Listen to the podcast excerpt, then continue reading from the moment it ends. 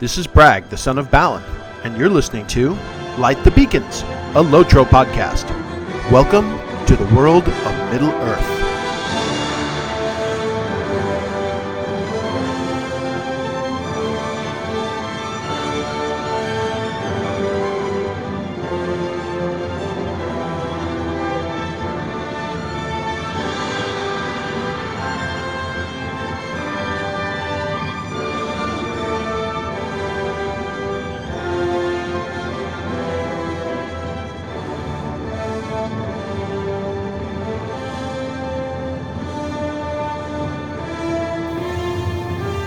Beacons of Minas Tirith! The beacons are lit! Lotro calls for aid! And Brog shall answer. And Bragg shall answer, and Bragg shall answer. Uh, hey, hey, hey, hey, it's Amandine. Somewhere in the foothills of Farinorian, hope is kindled once again. Welcome back to the redundant Light the Beacons, the only Lotro podcast that dares to say, hey, listen to me. This is episode number 105, and I'm your host, Bragg of the Lonely Mountain, the Sultan of Shield, Swipe the Whirl of Aggro, Redeemer of the Deep, and Dwarf of Ill Repute. I am broadcasting live from temporary Light the Beacons Middle Earth Wide headquarters, or or LTB MEWHQ, as uh, you longtime viewers will know it. Um, and today I am coming to you far from Farathilion in the secret enclave of Lindleby, or as I like to call it, the East Cotton Farms. Hmm.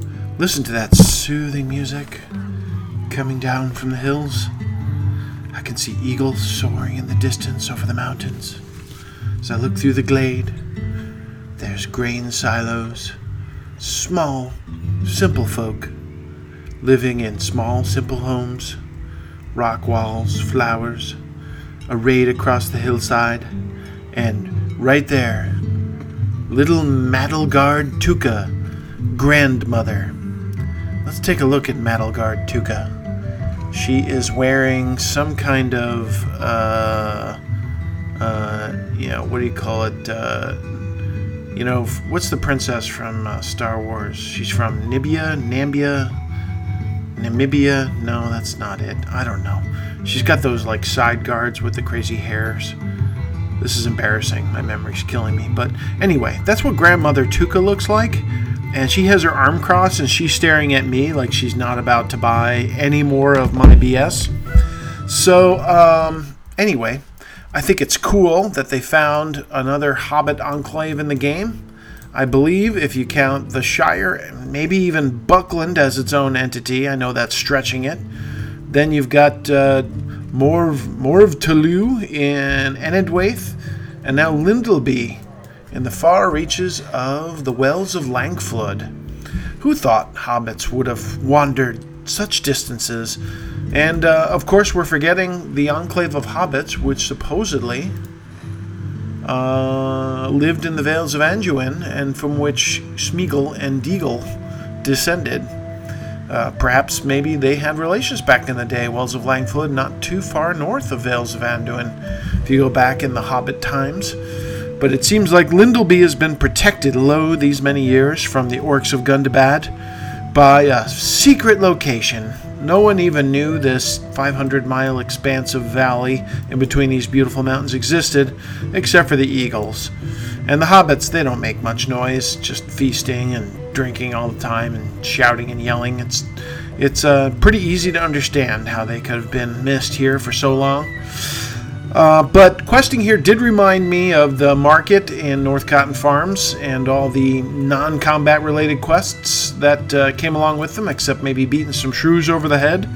Uh, I think here in Lindleby there was one nasty warg that came down from the mountains to threaten them. But besides that, it was just peaceful farming and crafting and looting. I'm sorry, not looting, uh, fishing and, you know, doing all kinds of very idyllic subdivision-y type things. So, anyway, um, I've been meaning to come from Limbledy, Lim, Limbledy. I've been playing Wimbledon for no. I've been been meaning to film from Lindleby for a while now since the Vales of Anduin first hit, and I'd never managed it. But here I am now, and I've described it to you in detail, and now it has nothing to do with the rest of the podcast because it's been so long. So uh, I think we better move on to Elanok. In the last episode, we offended those who thought all that Hipbold nonsense was well behind us, and people who think May is just as good as January when making an annual plan for your MMO. So, for all those viewers, and you know you're not viewers, who might have gotten their Sabatons in a bunch, I'd like to express a sincerely, sincerely heartfelt sorry. Viewer comments. Agree to disagree on that one, okay? Okay? Viewer comments. Take it at face value. Um, there are none. However, we did not have a new iTunes review. As a matter of fact, it's been quite some time since we had one. The last review of the podcast was left by Funky S, Funky Yus 081 on April 5th, 2019, and they currently have our high score. You know, I was expecting Funky Us 082 to have made the scene by now and kind of scooped in, but uh, has not had was twas not to be. If you want to join this ramshackle Mumakil Congo line, please leave us a random number of stars on iTunes or Google Play, or alternatively, if you take the Philocool Heavy Shell Shield and hold it over your head under the Reichfoss waterfalls in the Wells of Greyflood, the resulting pitter patter of musical notes wafting through the mists will transmit your inner thoughts to my ears. Or uh, you could just tweet or me, whatevs. Uh, let's move on to viewer feedback. Agree to disagree. Uh, again, Tommy York of York, medieval barber, he wrote in to say, "Thanks for the tip about the sacrifice skill uh, being of use in the wells, uh, in the Vales of Anduin or the Wells of Langflood. I like war steeds, but never used the medium one. Might test that out to see how long I could ride through mob dense areas. The Rohan housing is already there with placeholders, he says in game." Uh, you can see the maps of Stable Masters. You can ride around one of them since it seems to be built on the landscape. Uh, that's North Kingstead. The other is on the east side of the Eastfold Hills and in the hills of uh, east of Aldburg, peeking over the fence, and it seems pretty impressive. Um, so thanks, Tomiark, for writing in. Uh, I've heard recent grumblings that the wedding of Arwen and Aragorn may be premiering in game. Uh, as a matter of fact, it did last week, and it is speculated it was speculated Western Rohan release on the Legendary servers might also be bundled with that, but apparently not. So got a little bit more wait still. Still, I can't think it's too many more weeks in the offing. I would bet we have it uh, either before the end of the Midsummer uh, Festival or just as it ends in about three weeks' time. I would guess. Uh, that's just my own speculation. Uh, I'm ready. Raiding on the legendary servers has become a bit tedious. I never liked the Erebor cluster to begin with, and the BFE Tier 2 challenge is out of reach of all but the most hardcore raiders.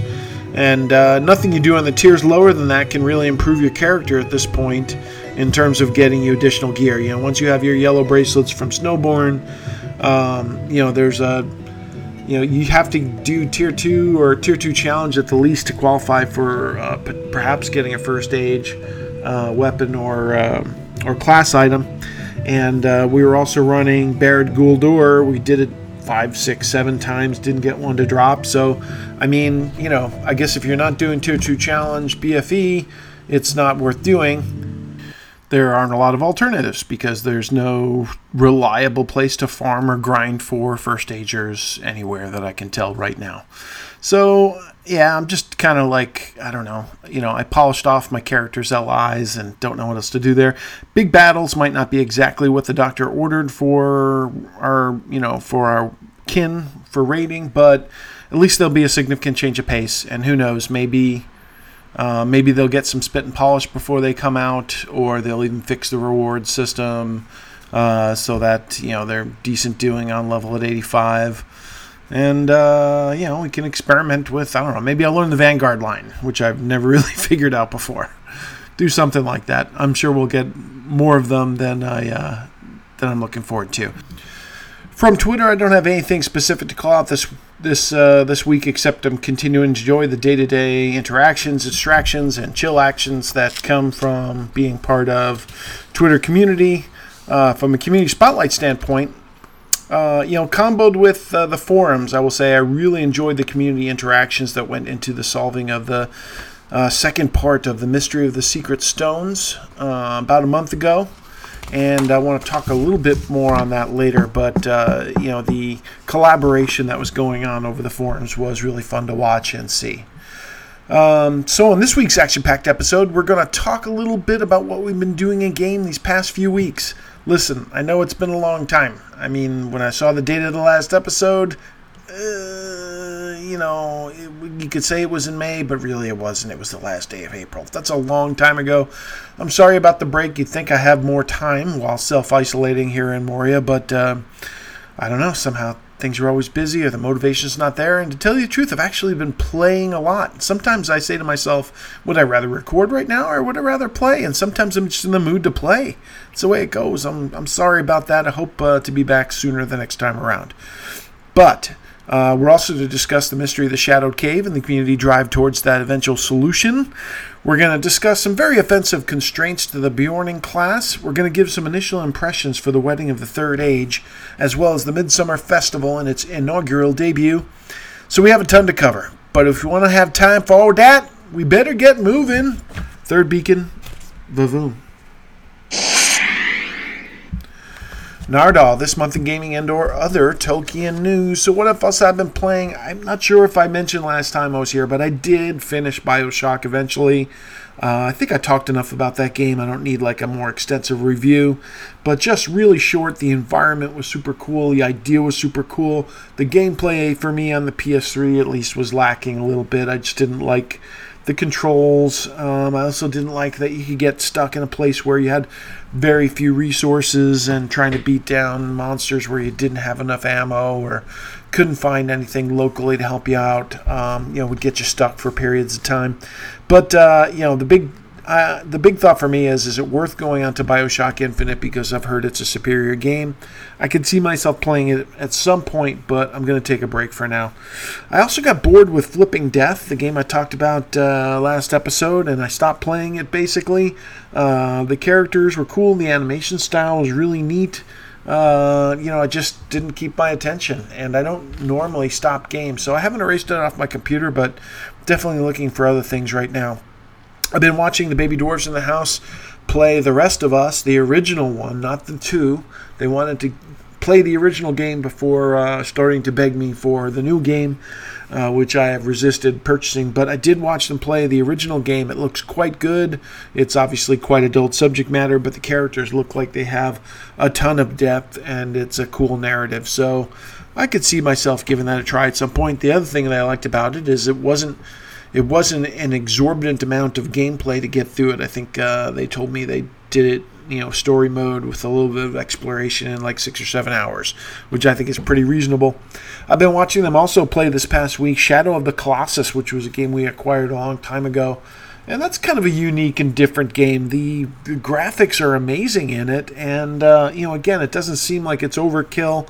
It's a novel idea. The gameplay's different. I don't think there's a ton of depth to the gameplay, but every boss you have to get through, which is the size of a mountain, kind of has a, a different strategy or trick you have to figure out. So, um, yeah, it's pretty neat. I'm enjoy I'm enjoying actually just spectating on it and watching him do it and make fun of him when he fails. I have been playing Red Dead Redemption on the PS3 and I'm in the early stages of it. Yes, I know this is a game that came out what I don't know seven, eight, nine years ago. I, am not even sure at this point. Um, whenever the PS3 was the height of fashion, uh, which has uh, obviously been a few years. So um, even on the PS3, I, I just uh, you know it's a good world. The characters are good. The immersion is good. There seems like a lot you can do. Um, that's what I'm worried about is that there seems to be a lot you can do.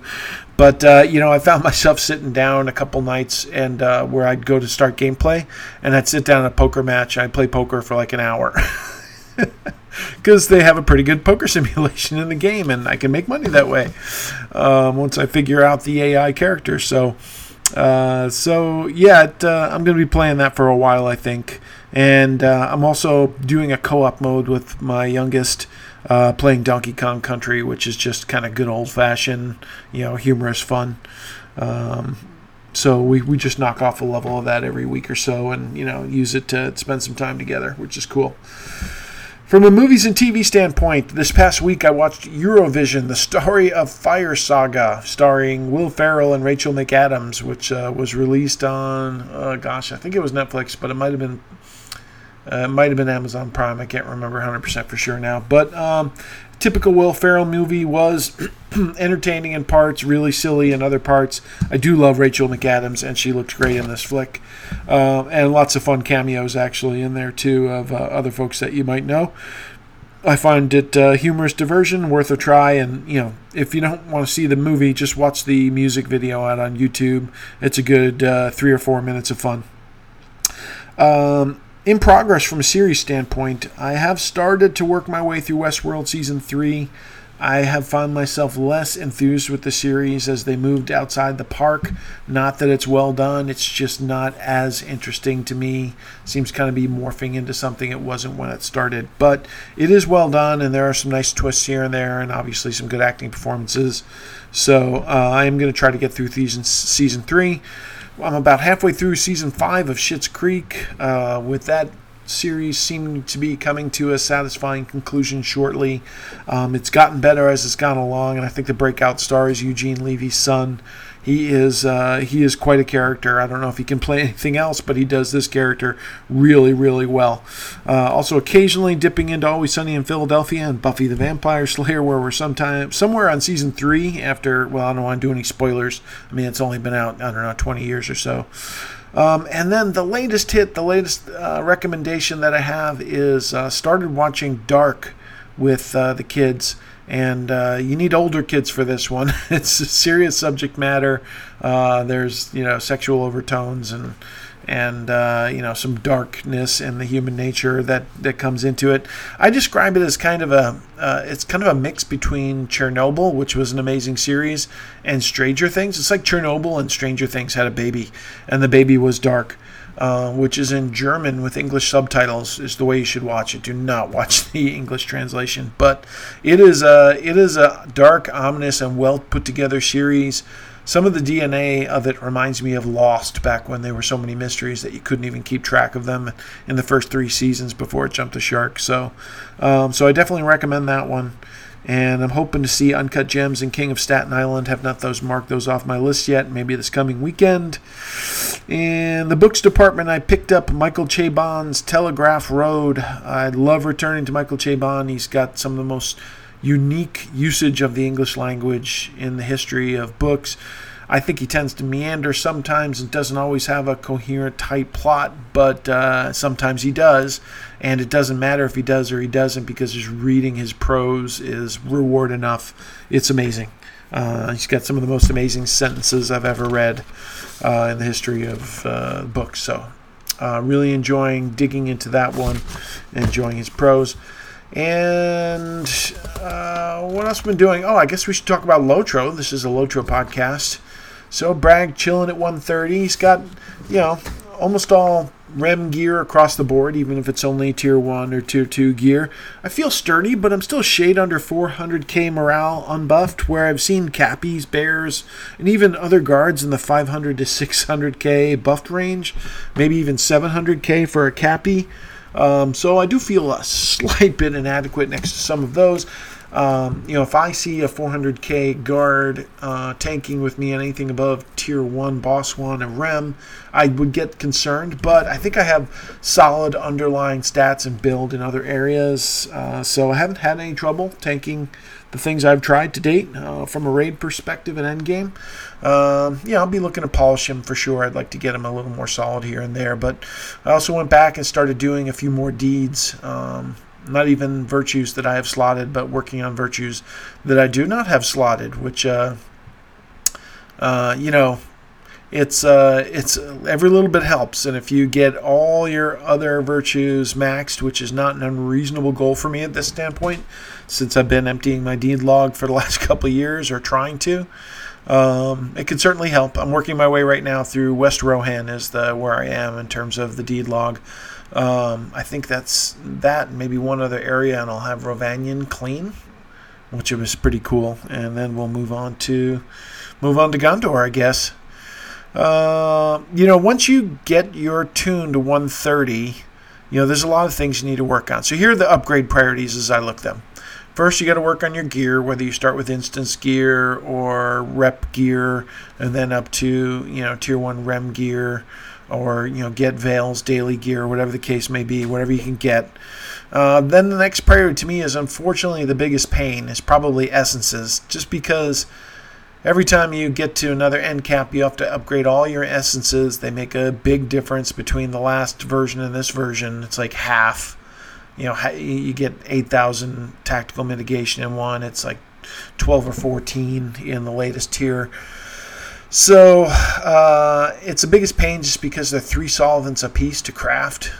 And then you've got this random chance of a crit to get a special trigger essence, for which I'm like 0 for 12. None of my characters have them. No matter how many I craft, I can't get one. And then, uh, you know, LI relics. Don't forget your crafted relics. Um, that can be traded for Immis, uh, at least in Imlad Morgul for 250 or 500 sigils of Imlad Morgul to upgrade the sigils on your weapon, and those can make a big difference too. Though, especially the big striking one or the big rune of binding, you know, can add like five to seven percent to your DPS or your healing, in my experience. So it's a big deal. Uh, then, of course, you get more starlets and scrolls of empowerment typically to apply as level cap goes up, and then you've got to look at um, you know, somebody either offhand item upgrades or you know making sure you have the latest consumables for everything. Um, and those those take a huge jump as well. I think Athelas potions from Mordor were like 3,500 or 35,000, and now they're like 97,000 morale, which is crazy. Um, but nice, it's a big boost. Whatever you use one, it certainly helps in a no crap situation. So, uh, so that's the priorities that I've been going through for my tunes that are cap, which includes my mini, uh, also at 130. She's probably my best geared character right now. She's been doing tier three content and tier two rating without issue. Uh, I used 10 Ithilglad components for her to craft a new teal shield for her uh, from my metalsmith Bragg. And as a cook, she can make uh, food that adds like 2.5% to your mitigations which is really nice, actually. It's not bad at all, physical and tactical, but they're really expensive to make. You have to use those crafting components uh, that are, you know, harder to come by and a bunch of other stuff in order to generate those. So I've been doing them sparingly and using them on just the hardest instances. Uh, but it is a nice buff. Uh, the crazy thing about my mini is that she recently ranked in the Moors, which I couldn't believe. So I've actually been hooking up with a group that plays Tuesdays and Thursdays out in the moors. Uh, and for a couple hours, there's a pretty good raid leader. Usually one or two raids uh, on the Freep side, and uh, generally the creeps sometimes have been undermanned, sometimes been overmanned. But generally speaking, we have a couple hours of good, uh, good fights, uh, good comms. You know, turning over keeps, turning in quests. Uh, lead, leader's really creative, and I've been enjoying it. It's been fun. Uh, it's been a while, a long time since I PvP'd on a regular basis. So I started doing it with my mini because she was close to ranking, and I just recently ranked with her, rank six. Not a big deal, but to me it is just because I don't spend that much time playing PvP. Every time I rank a Freep, I'm like, okay, that's the last time I'm doing this. Because I look at the fact that it's going to be twice what I just put in to get to the next rank, and I'm like, no, not doing it. But I have started playing uh, with Bragg in the Moors. He's only ranked six or seven himself, and I, you know, I think I'm trying to see if maybe I can nudge it up one more. I don't see myself. Yeah, maybe this is a fad. We'll see. We'll see how long I stick with it. Comms are easier to come by than they used to be, but like I said, every time you rank and you look at the fact that it's double the effort to get back to the next level, I mean, and I'm only on seven or eight. I can't imagine how people get to 15. That would drive me insane. Uh, you know, I'd have to play this game another 20 years before I could do that. So, uh, anyway, I'm knocking on wood uh, with that and crossing my fingers. My Cappy is also 130. He is the fashionable one. He has completed the Mordor Epic content. Uh, he has a few scattered rem pieces of gear and expanding. I geared him basic, basically with Vales rep gear through Bragg. So once once Bragg opened up the dailies, he could buy equipment and pass it down to alts. And so I used that to upgrade a lot of his jewelry pieces and some of his base gear pieces for my Cappy. Uh, he's running tier 1 Rem with no issues um, and also doing some Reikos as a tank. Uh, I find being a redline Cappy for raids is pretty easy overall. I mean, generally speaking, they have you know high morale just kind of natively uh, as part of their build And uh, so, you know, I'm not expected to do a lot of DPS. I just got to keep my buffs up. I got to do a little bit of healing here and there where it's needed. I got to keep an eye out for res. I got to keep up my defensive buffs and everything using my melee skills. I find it improvisational and, uh, you know, not as hard. I think you can get by with a slightly lesser build than some of the other classes required to do their jobs well in raids. So it's it's an easy raid starter because just having you in the group helps everybody, right?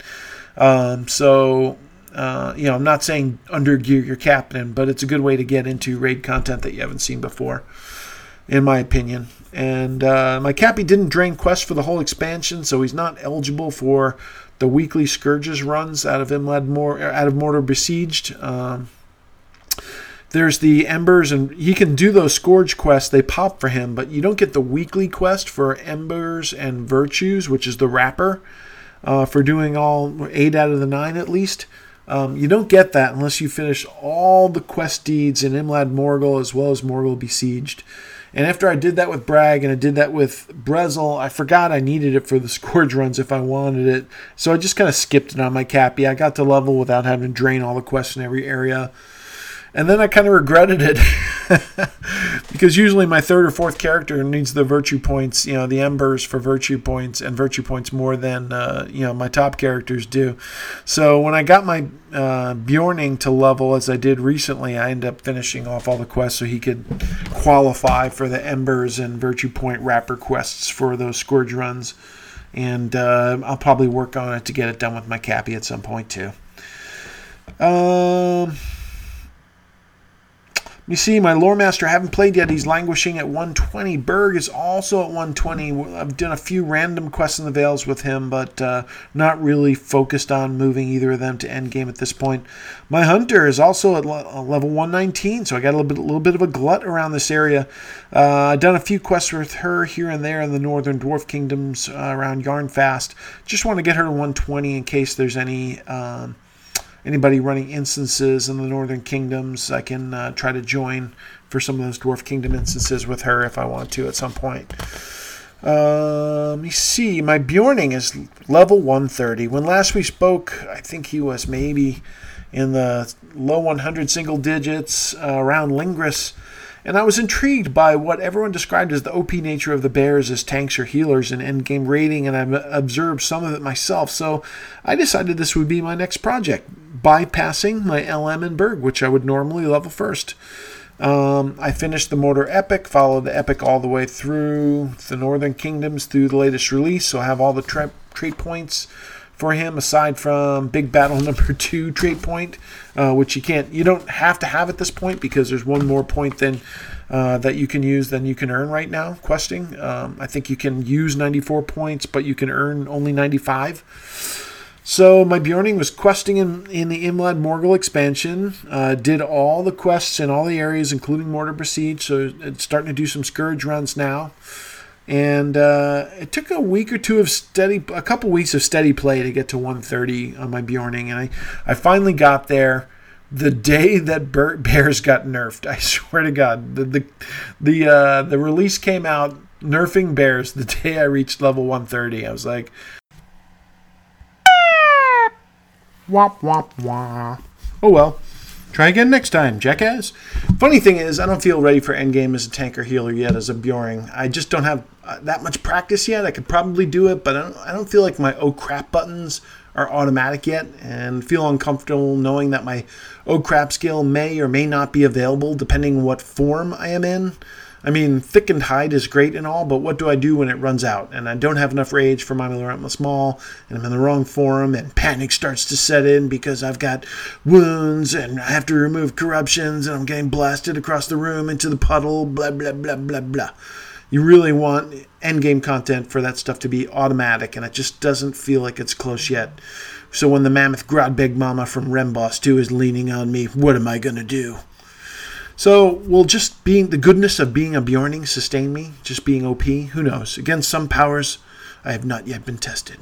But it does feel good to get a character that was not an original Shadows of Angmar class to endgame. I mean, my highest Warden is like 48, and my highest RK is 63. So Beorning is the first class not race, but class that I've gotten to Endgame since uh, since Shadows of Angmar was released. And uh, with that, I need some ale to wet my whistle. Um, I have not been playing my champ at level 76. My RK is 63 and did a few more epic quests. He's approaching the skirms of uh, Volume 2, Chapter 5. Um, Warden has not been played, 47 and sitting idle. High Elf Warden is parked at level 20, doing nothing. On the Legendary server, I have not played my guard. He's currently questing in the lowland still, level 26. Uh, my Cappy is level 85 still. Uh, in the Eastemnet, just grinding some scrolls of empowerment from skirm marks to polish them off. Our raid team leader left on our legendary server, Kin. He just uh, the time wasn't a fit for him anymore. He hasn't left the kin or anything, but someone else from the team stepped in. Has been doing a great job, uh, keeping us busy. My intensity for it is lacking a bit, though, based on the content that's available right now and the rewards for that content in the game. So, as I mentioned, looking forward to the next release. Uh, also, my LM, uh, level 85, just doing Scrolls of Power. Really not sure how to improve this character significantly right now at this point without a first stage 85 or, you know, grind, grinding non slotted virtues, maybe, which is incremental, obviously. Um, my Stout Axe Burglar on the server, Braxstag, and uh, has gone from level 36 to 59 since last we talked. So did make a little push there, uh, messing around Evendim and the North Downs, and was trying to figure the best path forward uh, that wouldn't get me bored. So I tried to going to Annúminas quests for the cultist racial deed. That's I think is like the first Angmarim cultists that you can get in game that will uh, build that racial deed um, that the stout axes need. But at level 36 or 37, it was a real grind trying to beat like level 50 mobs. I could do it as a burglar, but if I got caught with too many, I'd have to hips, and sometimes they'd resist, and it was just slow. So I went back to the epic story a bit, and then went back to the docks later. Uh, I decided to be wacky and go level in the Troll Trollshaws and drained all the quests in the Troll Trollshaws, which I hadn't done in a long time. So that was fun.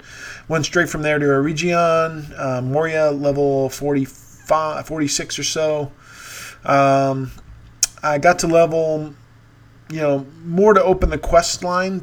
So basically, I followed the epic quest line into Moria, but when the the line moved to the 21st hall, uh, the quest became gray because I was too. Too low of a level to access it. So that was, uh, I've got to go back and get some levels just so I can pick up the Epic Quest line again. Um, I think, you know, I'm level, like I said, I'm in my 50s right now with my Berg, but so it can't be 59. It's got to be 50. 36 to 50. That's a lot less impressive, but it's more accurate. so I went from 36 to 50, and right now I'm not qualifying for some of the epic quests because I think they're at 55, 56. So I need another level or so to get through those.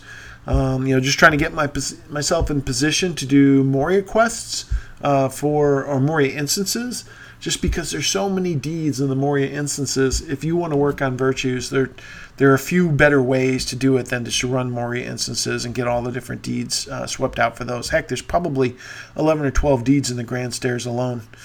But my swarthy stout axe dwarf burglar feels very at home in Moria. I think I'll stay a while. And if there's one thing I've learned from upteen characters, it's that Moria instant deeds is one of the best ways ever to stack up virtue XP. There are just scores of them, as I mentioned. So um, in other Tolkien news, Ian Holm passed away over these past few weeks. There were a number of in game tributes concerning him, which I think is fitting. Uh, I think they devs reactivated the Bilbo's birthday event uh, specifically in his honor. Um, a lot of people forget that Bilbo was also a milk spewing android in the movie Alien originally, which is a was a great role, great character. Uh, just but being in Lord of the Rings just revealed the secret that so many already know about him that Ian Holm was an amazing stage actor or just actor in general. I just rewatched the extended editions with the family in his honor, and again and again, you have to marvel at the quality of the performances there. I mean, Lord of the Rings really paved the way for top talent to perform in this genre, which uh, was was rare previously. You know, with with very few exceptions. And you know, I'm looking at you, Frumpy Orc, running down the hill at Amon Hen at the end of the Fellowship of the Ring, like you have a load in your pants. I mean, besides that, the casting really was amazing. So, there you have it. Um, with that, I think we need to move on to our fourth beacon of Erelas.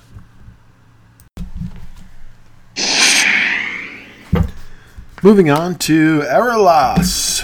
I'd like to talk about uh, the mystery of the Secret Stone community scavenger hunt puzzle thing that came into the game recently. And I know it's a little bit of old news, but, uh, you know, I, I, a lot of effort goes into this. You know, it seems like a passion project for one of the devs, and I respect that. Um, it certainly drags you out of the everyday drudgery of whatever you happen to be doing and is a couple uh, couple days of excitement um, that usually has you know a nice payoff and rewards. And I, I, think that devs have shown they you know they have such a huge world in Middle Earth at this point, all the different places they've created. That using these vehicles and things like the uh, anniversary event scavenger hunts to send people back to locations that they may not have seen in a long time and hide little secret clues and loot and presents and pickup items kind of embedded all over these kind of classic holes in the wall and little hideaway places and even inside of instances that we haven't run maybe in a lot of times is just really creative and uh, fun for the community.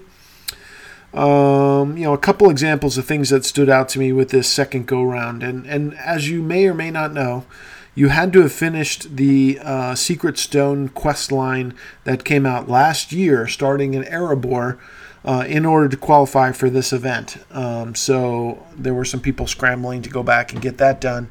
There is an excellent guide in the Department of Strategy on how to complete that first objective. Uh, it'll take some doing. It'll take you a couple hours of gameplay at least, uh, going back and farming old instances and finding these out of the way locations. But at the end of it, you will have a really neat looking goat, and uh, you will avail yourself of the next chain. So, you know, there were some interesting twists and turns this time around. Uh, for example, it, you know, just brief, broad overview: secret chamber found in Moria. Um, the stone that you recovered last year in Erebor needs to be placed on a pedestal. There's a space for it where you find out that it fits perfectly. But there's four other stones that have to be recovered, and there's something urging you to collect all the stones that it seems to be their destiny to get all together in one place. And so it sends you on quests all over the all over the world to try to find the four secret stones. Uh, in the second stone, there's a short instance you uncover at one point in time uh, where you have to repeat a phrase to a guardian who if you if you get the phrase right they'll release the stone to you. But the phrase is in you know black speech and it requires translation from a bunch of you know strange pieces of uh, of text that are scattered across pieces of paper all over the world, and uh, you put them all together and you translate them, and they're they're you know they're coded, so you have to find a cipher. and if you apply the right cipher, you figure out that uh, you you must say Shamuk Uthrakar Uz Baldu Bazori Uz Nanul. And uh, yeah, I think that was pretty good actually. I didn't think I'd get that out in one try, but you know, you would think nothing good would come of uttering words in that fashion, but uh, people do it anyway, apparently. So, and I, I, remember watching the forums as people were uncovering this puzzle, and they were kind of arguing over the words to say, and they couldn't get it right. They couldn't get it right, and it turns out like it was something silly. Like one of the words was. Um, oh gosh, it was in the wrong, like, you know, it was in the wrong uh, pluperfect for past, present, part, participle or whatever.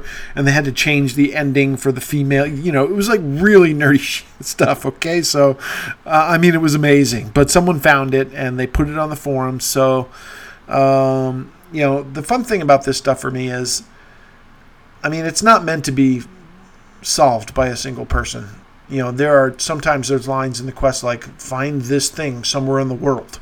And that's there's no like better indication to you of where to go. And it just takes hundreds of people sweeping the countryside looking for this thing you know using everything they've learned about the game to you know randomly stumble upon it. You know so it's crowdsourced and uh, you know that's neat from that perspective but you know, I'm not going to, I don't have the time to spend to solve these rhymes. You know, it's all I can do in terms of a time investment to follow the instructions that someone else puts together.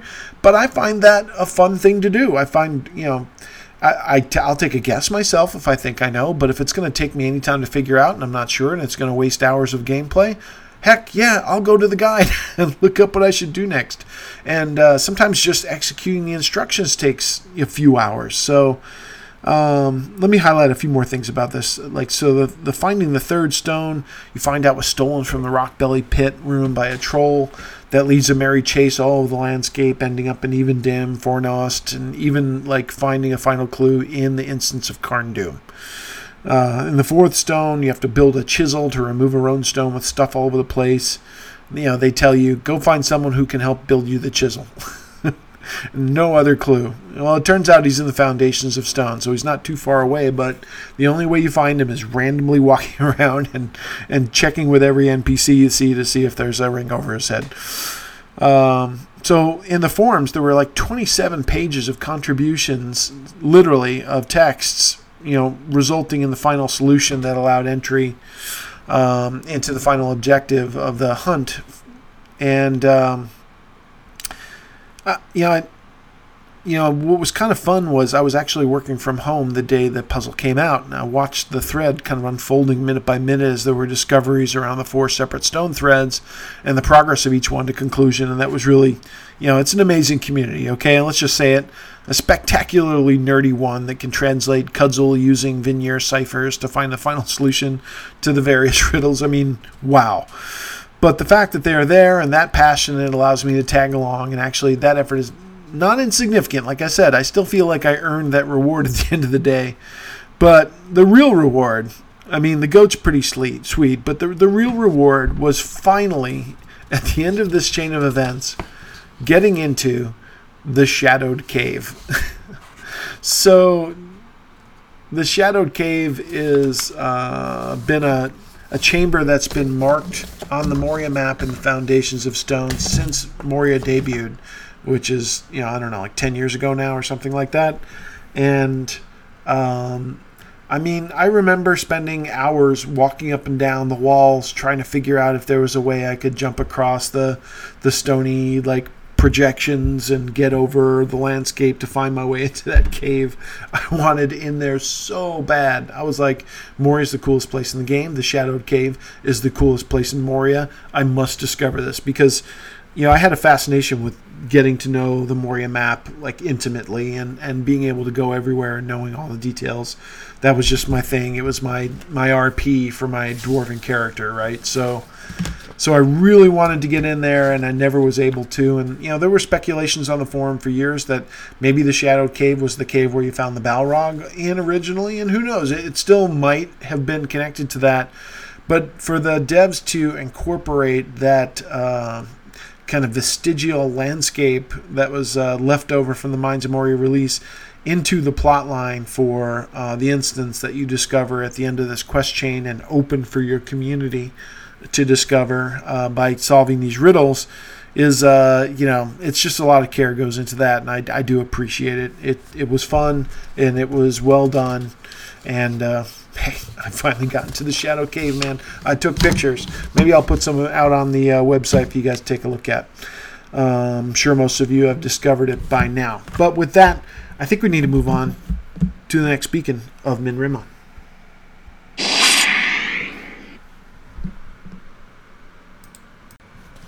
Okay, we are at Min-Rimmon, and now the original weekly sponsor segment. This show has been brought to you by the Beorning class and its uh, most commonly repeated repeated refrain. So let me preface this by saying, since I've been playing a lot of Beorning lately, one of the things I made a point of doing is draining the quests in the Vales of Anduin for the Beorning and I was really interested in getting the quest up, the character up to that level to see how, if there was any difference in gameplay or any recognition by the characters that this was my home.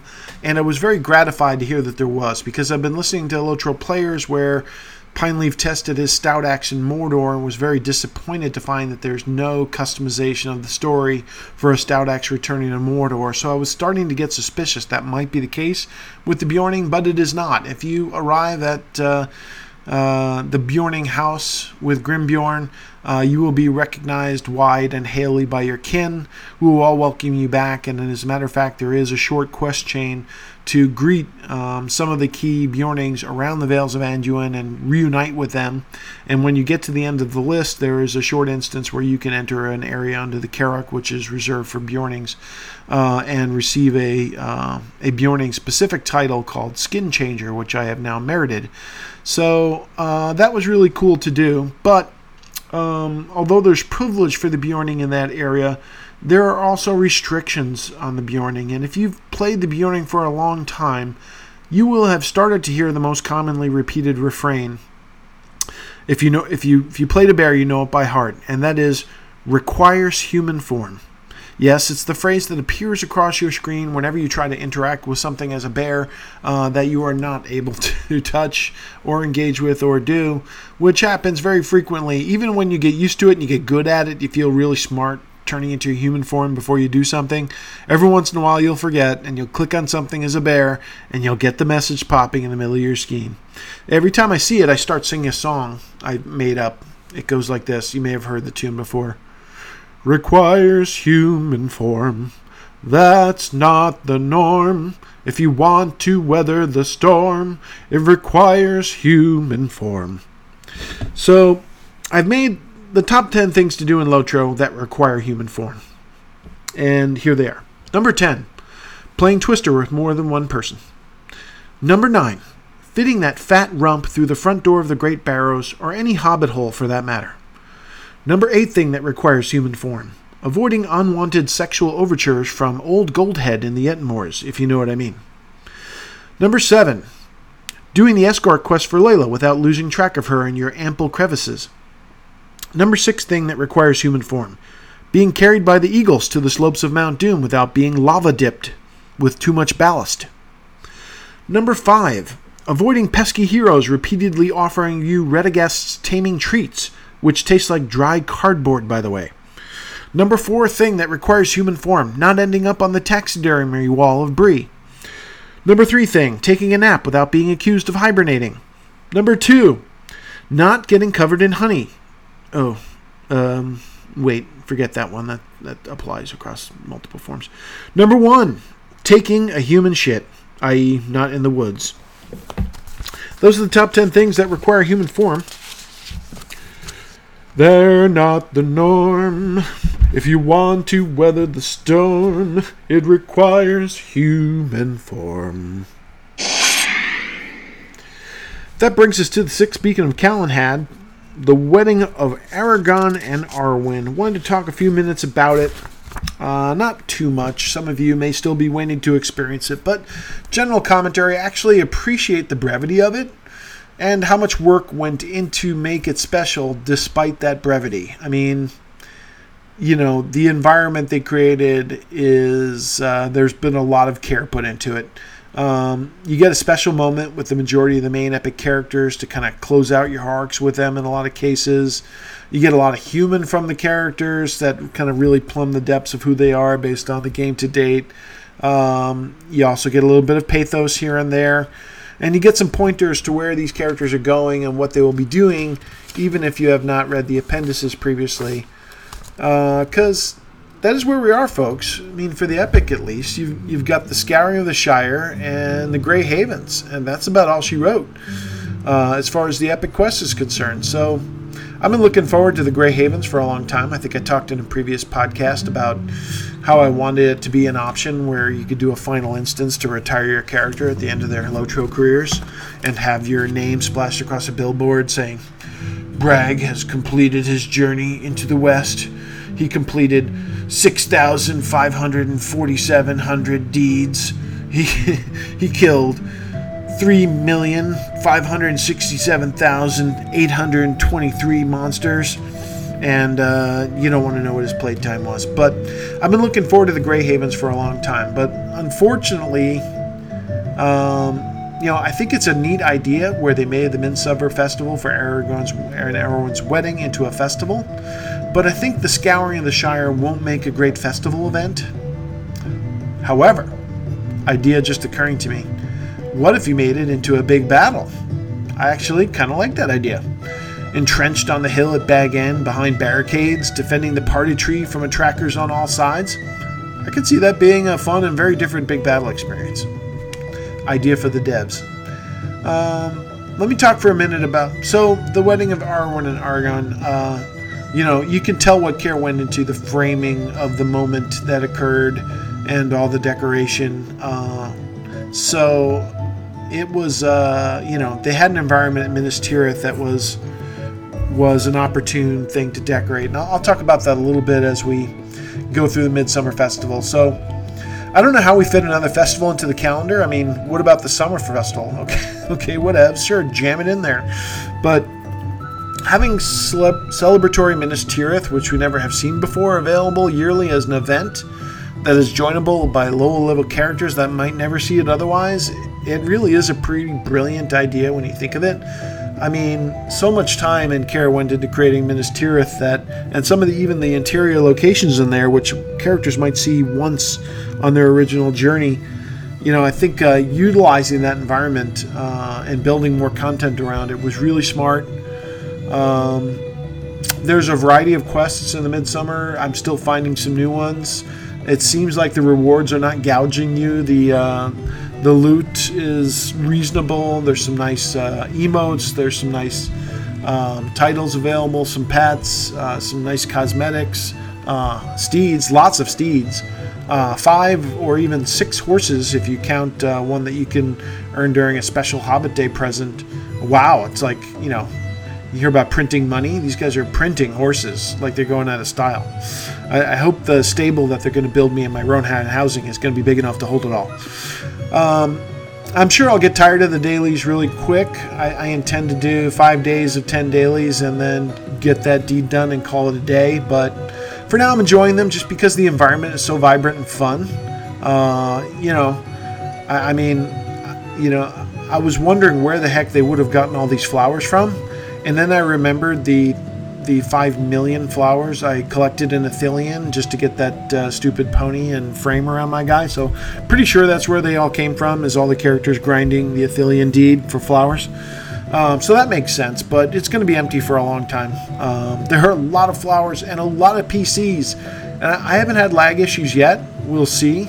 But that is a lot of friggin' NPCs in a town that was already pushing the limits as far as drawing objects was concerned. So I don't know how they did that, but it's really fun to go everywhere and see everything decorated and see people partying and playing music and dancing and laughing. It's uh, it's well done, like I mentioned. So. Uh, so I guess I'll welcome the Midsummer Festival. I, I thought there was going to be an instance associated with it. I haven't seen that yet. I heard they're adding some more music and some more loot out there. Maybe you know they could add quests to it over time, but uh, it seems like a solid start. Um, at least in its first year, it's certainly something I'm interested in. We'll see how it bears up over repeat repeated gameplay. Um, I think that's you know there's been a lot of stuff going in the game, but I don't want to wear out my welcome, so I think I'm going to call it a night. Move on to the seventh beacon of Halifirien. Sorry we ran out of time. Winter came. It's time for blessed relief. I'm officially declaring the 105th episode of Light the Beacons done and dented. As always, I'd love to hear your diatribes. And most of all, your constructive critique. You can contact me at bragsonofbalin at gmail.com. That's brag with two A's. I know the last podcast I used alimony, but it seemed appropriate to repeat it. So the second A really does stand for alimony this week. Uh, Facebook or Twitter, bragsonofbalin, or my podcast, my website at lightthebeacons.com where you can post comments directly on the podcast. Hey, I just reoped my domain fees for the next two years, so go out and take advantage. Uh, if your comments incite me to forsake my legendary dwarven apathy, I will try to include them in the next podcast or respond in some way. So I hope you laughed either at or with me. I hope you might have learned at least a little something you didn't know before, or perhaps looked at the game with a slightly different perspective. And most of all, I hope you enjoy your week in Middle Earth. It's nice to be back. It was a little too long, so appreciate those that you hung out to listen to me again. And uh, it's good spending time with you. This is Bragg, the son of Balin, reminding you that if it ain't Baruk, don't fix it. And remember, the next time you buy Aragorn and Arwen a Lembas bread maker for their wedding gift, uh, that was definitely not on their registry, don't despair.